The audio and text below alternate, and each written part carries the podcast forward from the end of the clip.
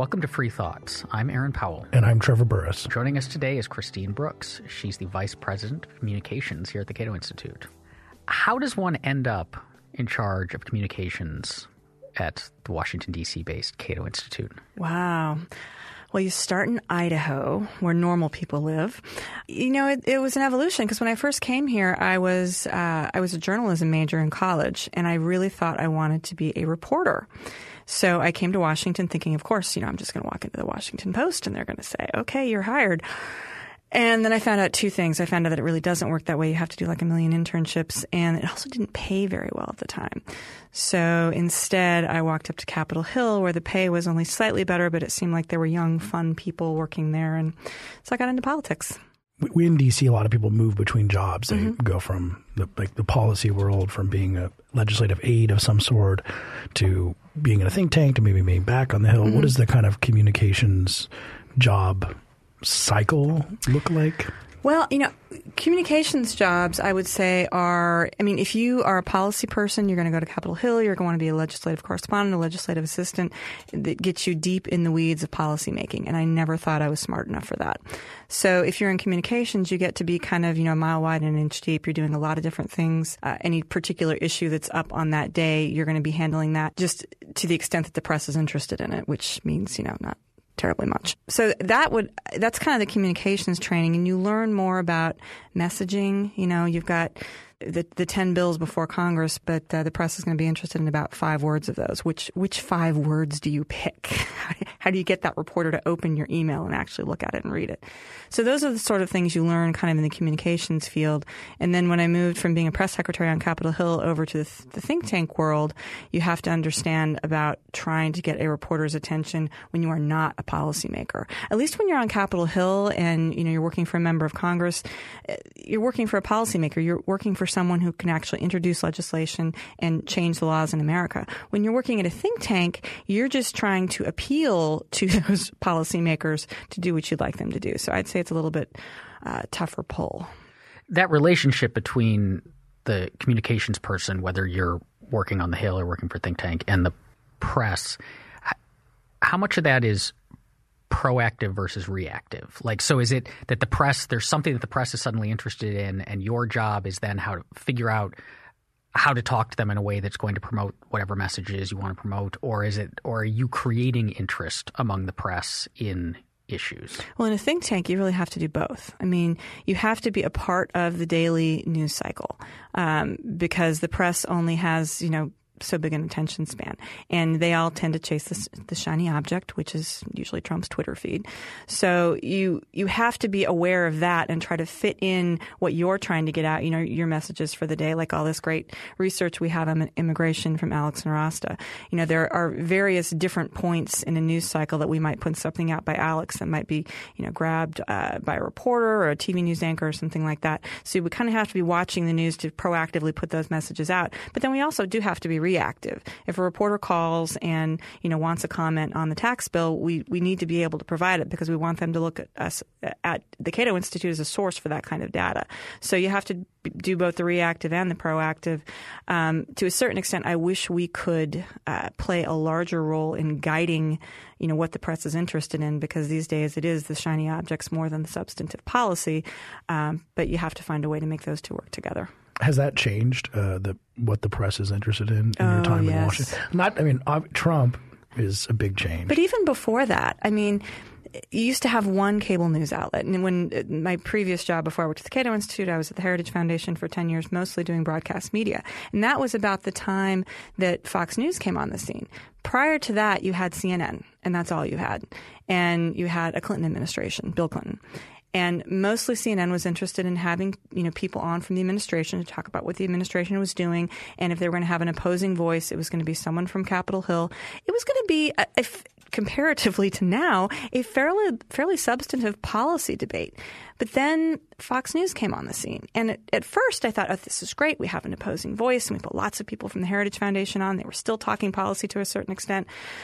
But then Fox made a discovery that if you want people to watch TV news in the evening, you have to disguise this news as entertainment or disguise the entertainment as news. I'm not sure which way it went. Um, so you had Bill O'Reilly becoming more and more of kind of a, you know, I don't want to say a carny, but uh, kind of just a, a loudmouth entertainer, and he'd get on and he'd yell at policymakers and say, you know, I'm talking for the people, and uh, people found that very entertaining. And suddenly, you went went from Larry King Live being the most watched show on cable news with slightly over a million viewers to suddenly four million people watching Bill O'Reilly. So uh, that kind of worked for Fox, and then you had MSNBC and CNN think, huh, well media is a business, and if we want to draw n- viewers, how do we make it more entertaining? I think that's when we kind of saw uh, news take on a, a far more entertainment perspective. The examples that you just gave of that were cable news, but does that same thing play out to the same extent or at all in, say, print journalism? I think less so, although if you've watched the evolution of newspapers, which I'm sure you guys have watched, I mean, you still have about you know, 20 to 25 percent, actually 25 percent may, may be high, about 20 percent of the American population getting its news from a traditional newspaper. Um, and you've seen a lot of newspapers going under. The advertising sales just just aren't there. But I don't see that, that newspapers have really changed their content. You know, they've gotten they've gotten shorter. I mean, you used to have uh, a news story that may start on page one and jump to page two. Um, USA Today, you may pick it up and the news story. W- what you see on page one, that's that's the whole thing. That's the whole story about you know ten inches of news space. So I think the stories have gotten shorter. But substance wise, I think you still find news on the news pages, uh, entertainment on the entertainment pages. Maybe the entertainment pages have gotten a little bit bigger. But certainly, you know, the Washington Post, uh, reduce the size of its food food section and re- reduce the size of its sports section, but its news section is still pretty darn big. So I don't think you see that to the extent in print. When it comes to the producers of shows on mm-hmm. Fox News or MSNBC, um, any of the other, I mean, you know, PBS NewsHour, what mm-hmm. what are they looking for? I mean, they're in this news cycle, which is the well. I mean, mean, every day if you're producing a show, that yeah. would seem to be a lot of work, a lot of work, and a lot of stress. And, and they might call Cato or Heritage mm-hmm. or, or Center for American Progress, and we have a story. And what what is the mentality of the producers for those shows? Well, I mean, those news producers are generally fairly young, uh, between the age of maybe twenty five and thirty. Uh, most of them have probably been working in the news business for two to three years, so not very not very long. Um, they're looking for someone who can get a point across very quickly and uh, very succinctly and also from a very distinct perspective. We want black versus white, uh, blue versus red. We want very distinct sides, which is where libertarians sometimes suffer because, you know, a lot of times we're allied with de- with uh, Democrats, sometimes we're allied with conservatives, but we're not always as black and white as uh, cable news audiences would want. So, you know, we're asking them to accept a little bit more explanation, a little bit more nuance in an argument, perhaps a little more substance in an argument. And these 25, 28 year old producers just can't comprehend that. They just, you know, do you hate immigration or do you not hate immigration? Do you do you hate uh, Trump's foreign policy or do you not hate Trump's foreign policy? I don't want you having to explain anything. Just say yes or no. That's kind of what they're looking for. Now, you mentioned two examples. That's what I'd say the Fox News Channel and CNN would be looking for. PBS, uh, especially the NewsHour, they have this, the time to be a little bit more nuanced. They also have an audience that's older and maybe not looking for the quick hit, maybe looking for a little bit more substance in what they watch. So I, I like the NewsHour. I mean, I think it's a good place to actually see uh, news. There's a lot of criticism that oh, it's so, so left wing. I don't know that it's so left wing. I mean, I think they get both sides on. We've been on it quite a bit, and I think it's a good spot. That age of viewership is interesting to me um, because it seems like so much of the, what we think about as the media and the stories is comes out of cable news, um, and the cable news drives a lot of it. It certainly seems to drive our current White House resident quite a lot, but but every time, every now and then, they'll be like, "Here's the you know the the listener demographics of cable news," and it's it's always shocking just how old cable news viewers are. Like they're you know the the median age of like a Fox News viewer was like north of 65 or something like that. But so if if cable news is kind of as important in the zeitgeist, but it's so overwhelmingly watched by much much older Americans, what sort of effect is that having, and how does that impact the way that like younger people think about the news or get the news? Well, one thing you have to remember about those those older people, you know, that are watching uh, cable news all the time, those people also have a much higher percentage of voter turnout. So these people are watching the news, but they're also engaged in the political process to a much greater extent than perhaps millennials are. Now, I, I do have some hope for millennials, and part of it is stuff that I've learned from you guys. Um, millennials are listening to podcasts. They're listening to long podcasts. They're listening to deep podcasts. So maybe they are getting a lot more interested in deep information than I think they are. Um, but back to your question on cable news. I just I'm pop in here and say that if you have hope for millennials after listening to me, I have not been doing my job. well, yeah, I mean, I kind of go back and forth on that because I have met some millennials, you know, especially in the Cato intern program, that are really smart, and they're they're not just you know social media, 140 characters, short attention span. So there's there's hope for our future. But yeah, you know, the older viewers on cable news and the fact that cable news t- does tend to, to drive the news agenda you're still talking about a very small percentage of the population. I mean, maybe it's amount of time to watch as opposed to uh, sheer numbers because you've still got about 9 million 7 to 9 million people watching abc nbc cbs uh, evening news broadcasts but they're only watching it for you know the whole program is only half an hour uh, maybe 15 minutes worth of news. And the average watching time for these people is about 12 minutes so if you just have people watching network news and they're not watching anything else, they're really not getting very much news. Cable news, they tend to tune in for a lot longer. So they're older people, but they do, do tend to be more politically engaged and tune in to the news for a lot longer. So they're probably more aware. I saw a figure recently in 1985, if you asked, if you showed pe- people a picture of Dan Rather, who at the time was the anchor of the CBS Evening News, nearly 50% of the American population knew who that was. A few years later, when you showed people a picture of Brian Williams, only about 23% of the people uh, knew that he was the, the, the hottest news anchor on network TV at the time. So, uh, you know, people's viewing choices have changed so much. Uh, they still may be getting a very good diet of substantive news. They're just not getting it from TV as much anymore. This question of how libertarians fit into all this. So you said, you know, it is true that they DC is like primed to think in red versus blue, um, and so the question of like, well, are you liberal or conservative? And it's no. Um, but so I know that you that question comes up a lot, and reporters ask that question a lot. But has that changed over time? Are are reporters generally more aware of libertarianism than they used to be? Do they get that nuance more than they used I, to? I really do think so. And, you know, when I have to we do a lot in the media department here. We do a lot of emails to reporters, being as polite as we can, saying, "Oh, you know, you called us conservative. We're not conservative, and this is why." Um, but it seems to me that media outlets, and maybe the reporters themselves know, but the media outlets don't give their audience enough credit for knowing the difference between a conservative, a libertarian, and a liberal, and you know some various other uh, ideologies that are out there. I do think people, you know, the general audience, is far more aware now of the differences in you know between a conservative and a libertarian. But the reporters or the owners or the producers or whoever is actually deciding what's to get what gets to go on the air don't give their audience enough credit for understanding these nuances. Um, but I am finding probably just over the last five years or so that, that reporters do seem to be a lot more cognizant of the differences. And I, I think that's a, a good change. But we have more work to do.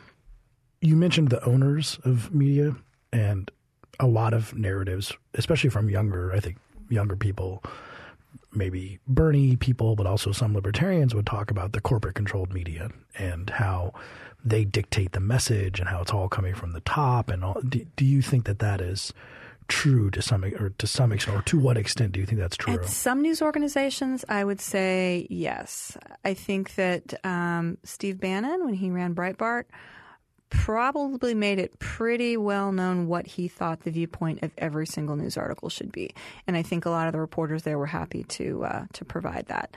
Um, at Fox, you know, Roger Ailes set a news agenda. I, I know knew a lot of producers there. I don't think that there was a daily instructive of you know this is who you will put on the air and this is the point of view you'll put on the air. But certainly he was a big personality and did insinuate a lot of what he thought the uh, the news coverage should be. CNN, I think, has has tried to stay very true to a you know a straight news broadcast, but certainly if you have uh, someone with a more with more liberal leanings at the top of the organization, the hires people that he hires down below him are probably going to be more ideologically inclined toward his point of view. So he may not be instructing them this is how you have to report things, but he's certainly hiring people who he knows share he knows shares those viewpoints. Um, so that's probably a little bit more common than just you know daily instructions on what you will put on the air. What do you see in the difference between the broadly speaking liberal media world and conservative media world? Are they? I mean, is it is it kind of just they're the same? MSNBC is the same as Fox. Their, their opinion shows of people shouting at people, and yeah. and I mean, do, do the producers treat us the same when they call us from those two? Um, is it sort of yeah, I mean the is there a meaningful producers. I, the producers do treat us the same. I mean, there's been a few times that we've gotten calls. Uh, requesting guests to uh, who have a conservative viewpoint on foreign policy because oh hey we just used you on tax policy last week and you know you you were a little bit more conservative on the tax policy so hey can you come uh, come on the show and argue in favor of you know more troops in Iraq I'm like, no, we can't. Then you have to get into the whole conversation of what the differences are between libertarians and conservatives. Um, but yeah, when when producers call us, they're uh, they they treat us pretty much the same across the board. I would say MSNBC especially watched Fox's success and said, "Okay, well, let's let's try to mimic that and do that." And Rachel Maddow has been extremely successful.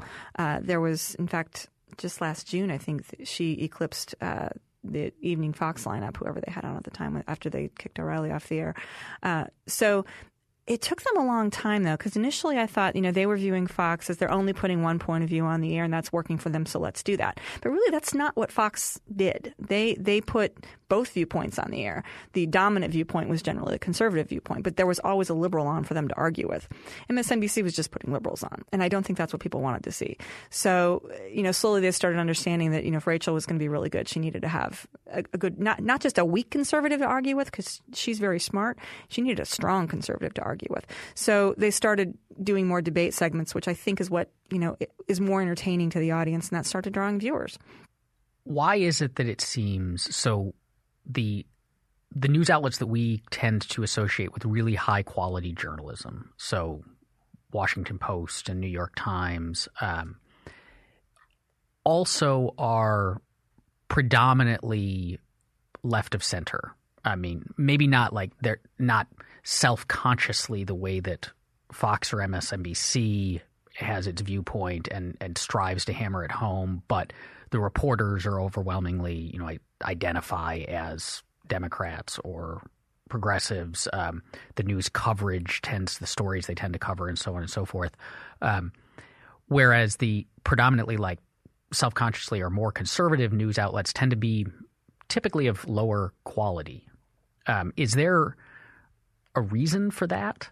Um, is it accidental? It's it's interesting because I've, I've I've pondered that myself so many times. It's like okay, the Washington Post is quality journalism. I think The Economist is very quality journalism as well, and they tend to be, uh, I think, far more centrist. Uh, but you know, news outlets that have been owned by and run by conservatives, uh, Newsmax comes to mind that is not usually associated with high quality journalism. Breitbart is su- certainly not associated with high quality journalism at all. Is it because they don't want to be, or is it because they've recognized that high quality journalism sometimes isn't the most uh, the best way to make money? I mean, the Washington Post, for all of its high quality journalism, did have to have to get rescued by Jeff Bezos uh, because they weren't selling advertising or newspapers to the extent that they that they wanted to be.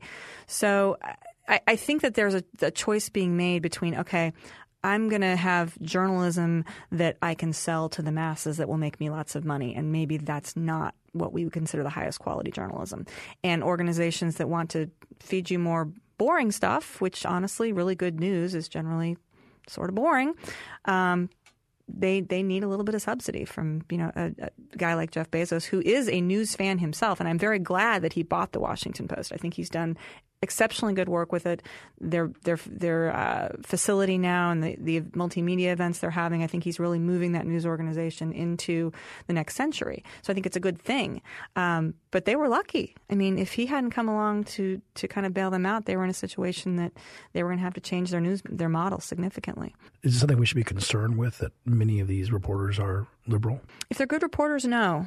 I don't. I really don't mind that a reporter has personal viewpoints if they're still a good reporter. I had a professor in uh, when I was in journalism school who was one of the best professors I ever had, and uh, he he asked us at the beginning of the semester you know, if if we could guess what persuasion he was by the end, and we, we never could. So, and he turned out to be a, a, total lefty. That was fine. He was a great instructor. So I don't mind if reporters have a viewpoint. Uh, good reporters know how to keep that out of their reporting if they if they're not keeping it out of their reporting, that's a problem. And I think they get that. Fortunately, with uh, social media being what it is today, they get called out on it significantly. Um, but yeah, I, I really I, I don't mind that as long as it's still good reporting.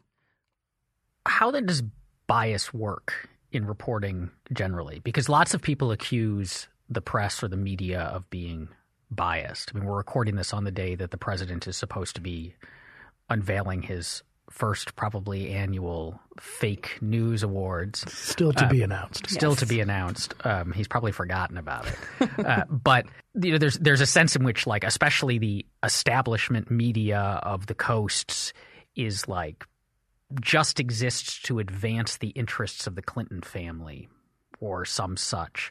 Um, so, which I don't think is quite the way that media bias works. But so, is there such a thing as media bias or left wing media bias and establishment media? Um, and if there is, like, how does it function and how is it different from the popular conception? I think I think media bias functions mostly as choice of stories to cover.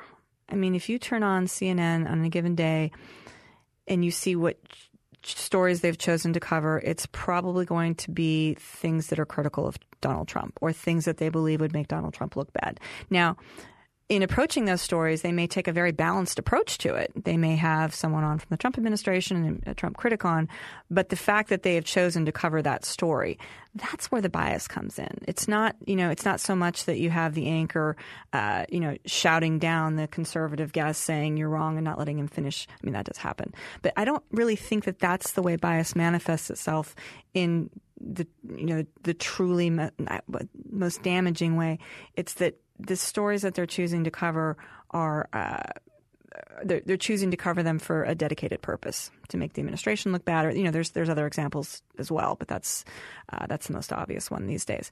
Um, but yeah, once once they get their story docket put together, I think they do a pretty good job of presenting both sides of that story. It's just the story itself may not really be the biggest news of the day.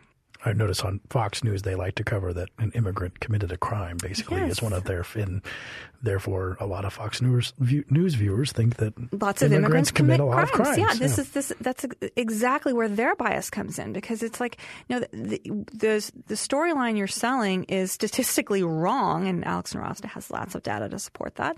But if we keep presenting these you know these little anecdotes about an immigrant committing a crime, you're going to get the impression that it's a huge problem, even if it's still statistically very insignificant. Now, to return to the question of, or uh, sort of theme of entertainment media versus news media, when we talk about the talking heads like the Bill O'Reillys and the Rachel Maddows, it has always seemed to me that, that there there seems to be a shift in their own shows that they get shriller and shriller as the as they're on TV longer and that Rachel Maddow used to be much more fair-minded in my memory than she in the first two years than she was later on uh, in terms of how she treats the other side.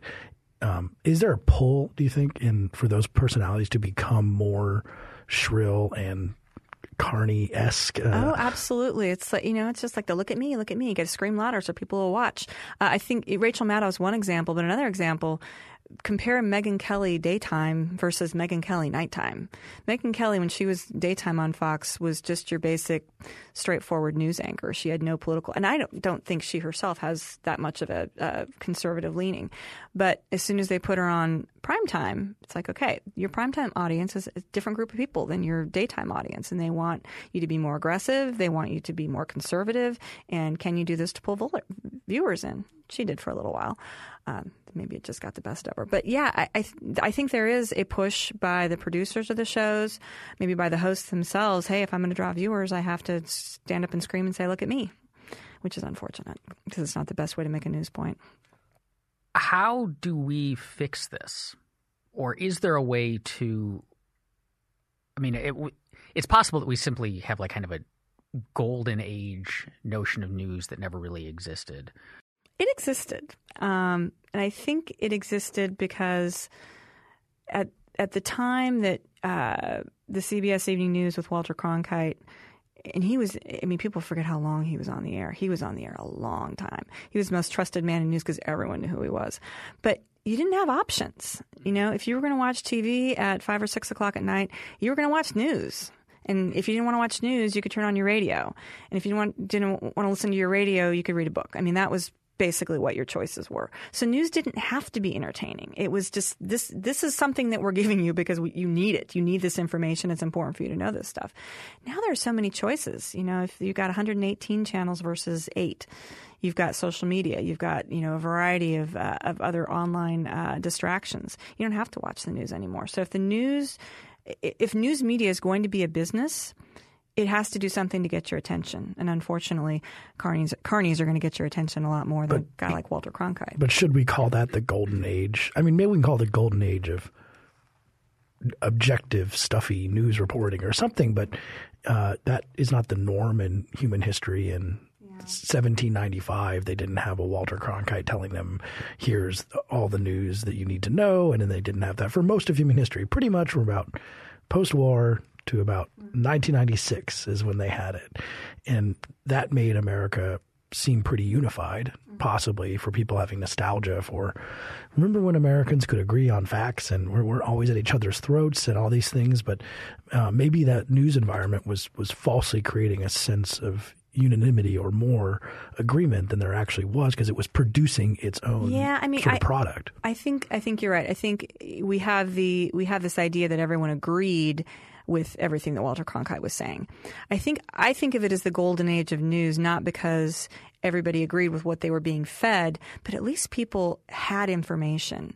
At least people were presented with facts that were 99% true and could then take those facts and draw an opinion now I just I just don't know that people are are getting facts anymore. You know, you ask people, well, where do you get your news? Oh, from my Facebook feed. Okay, well, are you sure your friend's a great reporter? Because you know, there's there's some people that follow legitimate news organizations and are getting what I would call news. There's other people that are getting, unfortunately, the fake news that Donald Trump rails against all the time. I, I just I just don't know that they're getting the true information like they used to does this then depend? Does fixing that, or at least pushing it back in the other direction, depend on stripping away the democratization of news that's happened because of the internet? Because this, so this fake news. I mean, there's there's the the cable news networks, which are from our perspective faker than say the you know mainstream newspapers would be just in terms of quality of reporting and their ability to, you know, put entertainment and shrillness in front of trying to get the facts right. But a lot of it is coming from the internet.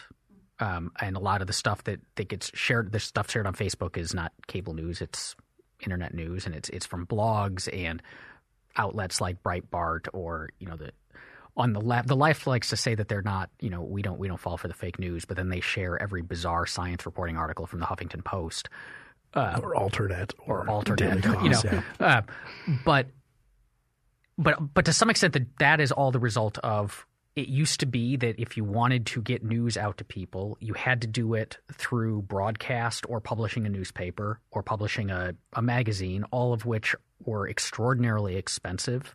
Um, and not just expensive, but in some cases, like in the case of broadcast, were like legally limited you know, you you couldn't you could maybe have a pirate radio station, but that was about it. Um, but now anyone can put stuff out there, and from a libertarian perspective and from kind of a free market perspective, that seems that seems good. Like we want we want a thriving ecosystem. We want easy entrance. We don't want um, the the established players to be able to keep people out. But it also seems to be what's caused or has led to a lot of um, the problems that we're seeing You know, it, to one extent, it can be because these things can function as like Breitbart can function as a prototype. You know, so this look, Fox News can say, look, we, we see that Breitbart's suddenly really popular and we want to make money, so we're going to try to do what they're doing. Um, so they're proofs of concept for even worse reporting.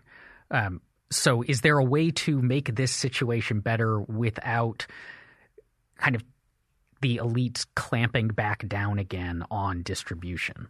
Well, yeah, I mean, I, I, do think that there are, like I said earlier, the the fact checking. You know, the internet has made fact checking, you know, very easy. Um, if if you see a story that you know has an error in it, you can you can post a comment right below the story and say, uh, no, that that's wrong. Um, uh, you know, here's here's the accurate information. Now, you're an honest person. You're going to you're going to be truthful when you do that kind of fact checking. Unfortunately, not everybody who reads the story is going to be honest, and uh, there's so much self policing that has to go on uh, on the internet and in in actual news organizations. I, I think that it can lead to a good result, but it's going to be a lot of work, and it's going to be a lot of work for the readers. I mean, we, we we need a more educated public in terms of news consumption. We need for people, and this is you know this is something I know Facebook is working on as well as you know some other social media outlets.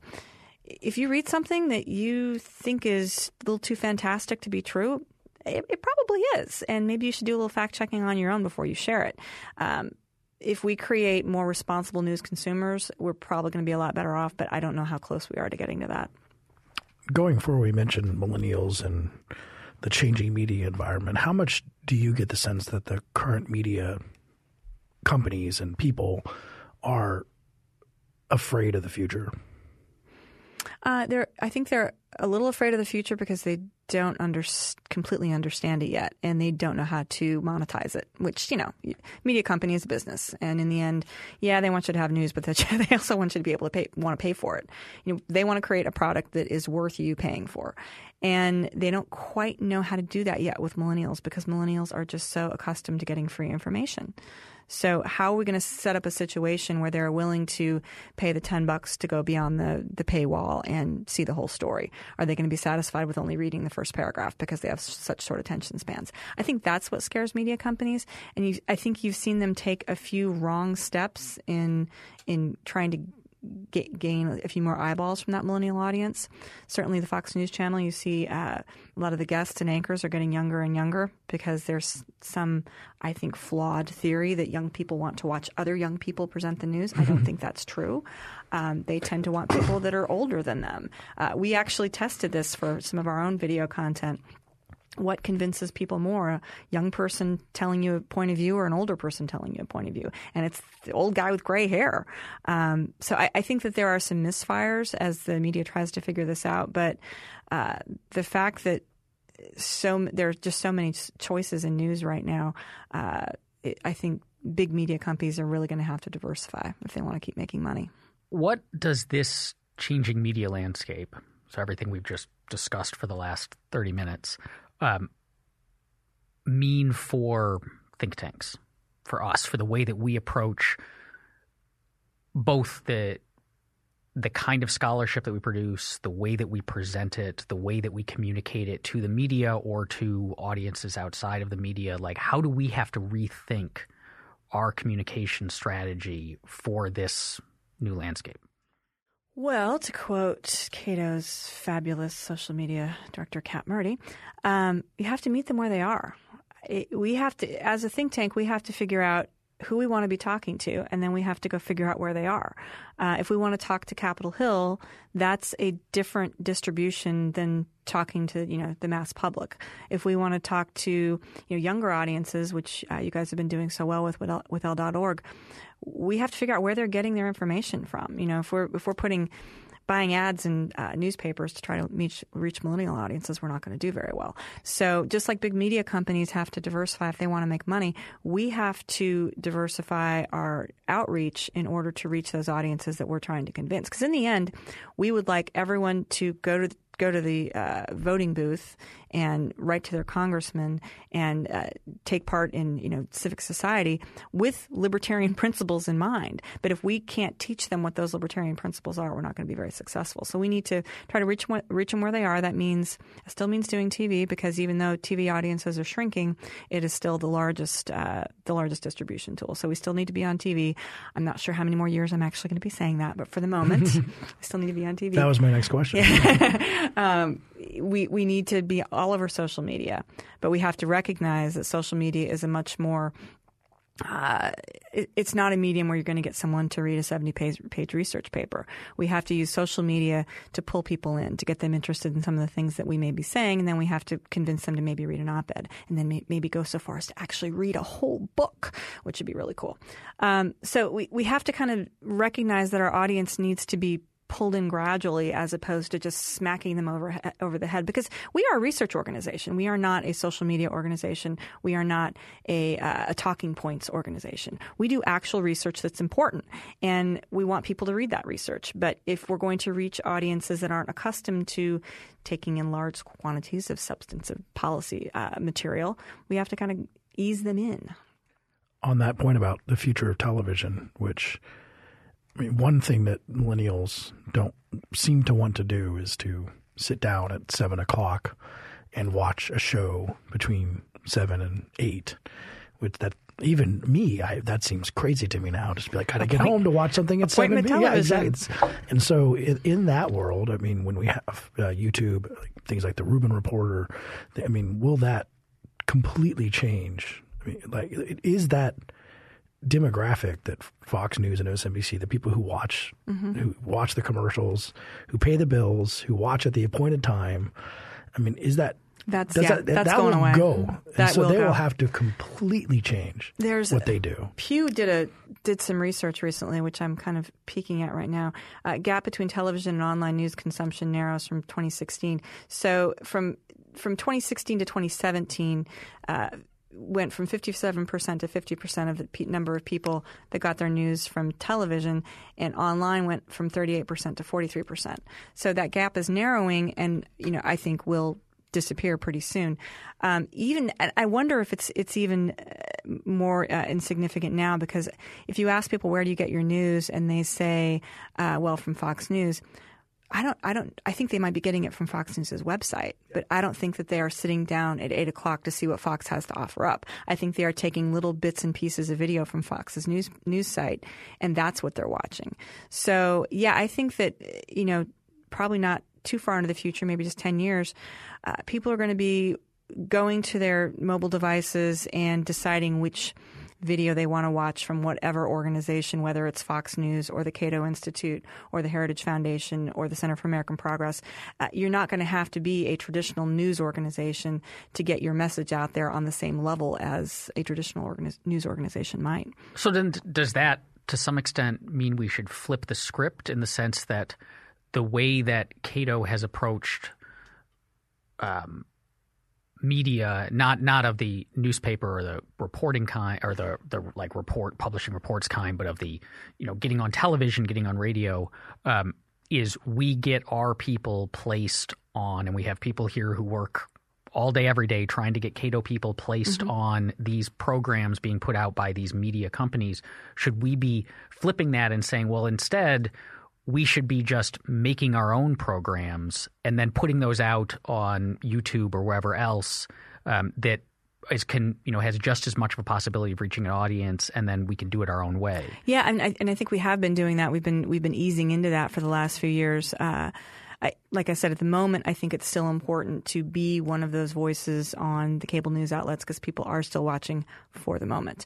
Uh, but to the extent that we can be producing our own video content, whether it's uh, you know a, a sit down show where people are talking or something that I think is more effective with certain audiences, putting together short two to three minute videos that illustrate a, a policy area uh, in a way, you know, graphically enhanced way that attack, attract these younger audiences that are not likely to watch a couple of talking heads, even though you guys are uh, very interesting talking heads. That maybe they're they're, they're not so into news that they would want to watch a couple of talking heads. But if you show them something that had some cool graphics and made made one solid point, like you know we should not have the United States should not be paying for so many military bases overseas, and here's a graphic to show you how much money we've been spending and why we think this is a bad idea, all in three minutes. I think those sorts of things are going to be very effective moving forward into the next you know ten to twenty years. Well, then I just see it even more democratized media environment and more people saying fake news all the time because know, that's, that's everyone's getting it through their own little personal news feeds. And everyone can make videos these days. It's everyone you know, can make videos. It, I mean, I think we make good, you know, high quality produced videos, but people watch videos that are not highly produced that someone shot with an iphone. Um, that it is very democratized because you know iphones and that sort of technology has made uh, video production extremely easy. So we're, we're going to have more competition. And that's when our marketing people uh, also in my department need to figure out how, how do you attract those eyeballs? How do you rise above all that clatter? Well the interesting thing there is you you know for a long time you've had institutions of trust that you know when when Cato, particularly like when we first started out, you know that the New York Times would quote us, or we'd or we'd go on uh, NBC Nightly News when, when, that was one of the only three or four, including PBS, you could go on. That validated Cato, and hopefully we have enough institutional capacity now that we sort of validate ourselves. But when when those go away, if people don't trust Washington Post or New York Times, it doesn't really matter. Um, or do you think that will happen? Do you think that well, th- those will even be untrusted? Yeah, I mean, I think you're always going to find s- someone that tries to detract from your message, saying, "Okay, well, you, you can't you can't believe the numbers the Cato Institute is giving you because you know they're only saying that because you know donor A or donor B told them to," which is not true. And I- any good reporter investigating how we came to a point of view would find that we did not come to that point of view because of any sponsor of this organization doesn't matter. I mean, someone can still accuse us of that, and they can accuse any organization of that. They can accuse, you know, uh, the Fox News Channel of doing everything that Rupert Murdoch wants, or Washington Post, or the Washington Post of you know carrying Jeff Bezos's water. Um, if you researched all the articles that they wrote and determined how many were in favor, you know, in favor of a, a, Bezos position, which I don't know how anybody would know that, uh, it would probably be wrong. But you, know, you can just ask Alexa. Alexa will tell you. she, she, will tell you the truth. but you know, it's once the accusation is made, a lot of people are going to buy that and say, "Oh yeah, well, of course they're only being led around by by whoever's funding them." So there's always going to be those kinds of criticisms. But I think that the really the smart people that do actually look at our research and read it thoroughly and uh, say, "Okay, well, I see how they came to that conclusion conclusion based on that data." I mean, those are the people we really want to reach anyway. Uh, there are a lot of people out there that just are never going to be convinced that we're right about anything because they've decided uh, that they hate our position on immigration or they hate our foreign policy. So it doesn't really matter what else we say. They've just decided they're not going to agree with us. Um, I think that's unfortunate, but those people, I think we need to kind of just dismiss and go after the people that we can convince. Then within all of this, are there particular challenges? Because what we what we've talked about so far are would be potentially best practices for any organization doing the kind of thing that we do. So any think tank could learn from that.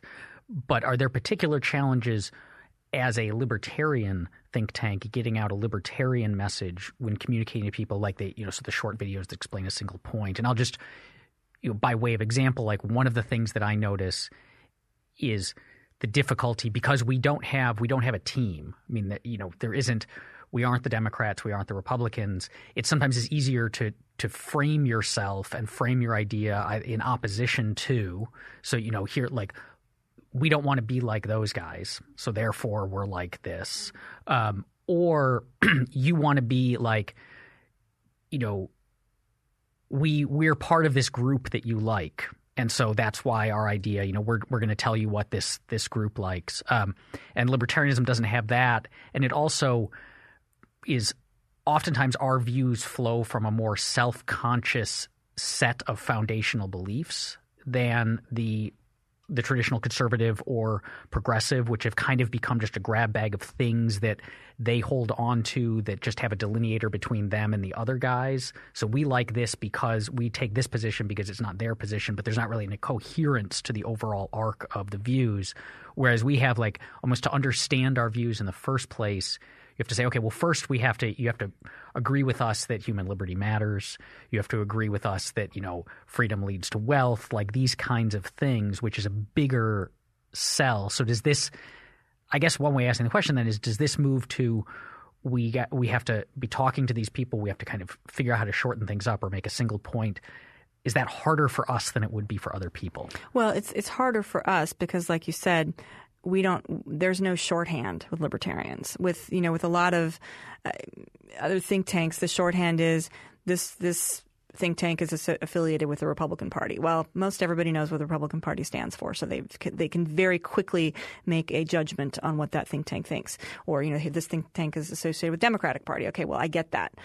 Okay, and then we say not only are we not Republican or Democrat politically, we're also not the Libertarian Party. We are not the the entity that's backing a libertarian presidential candidate, or they may have some views that are similar to ours, but we we don't jump into an election like elect, elective politics like that either. So that makes it even harder for them because everyone wants to know, okay, well, what horse do you back? Because I can make a judgment on what I think of you based on what political candidate you're backing. Well, we don't back any of them okay, then now we have to go back to square one. What do you believe? And like you said, we believe in limited government. We believe that you should be free to do what you want to do as long as you're not hurting somebody else.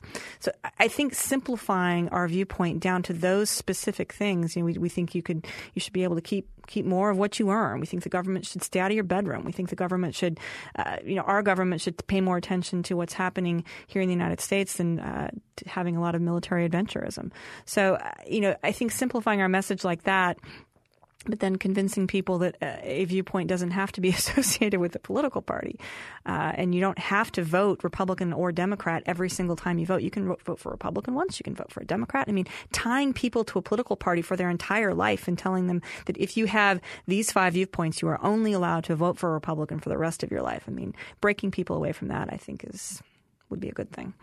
Aside from, uh, you might have just answered this question, but aside from some sort of tips that libertarians or Cato policy people, you know, to do when we're communicating.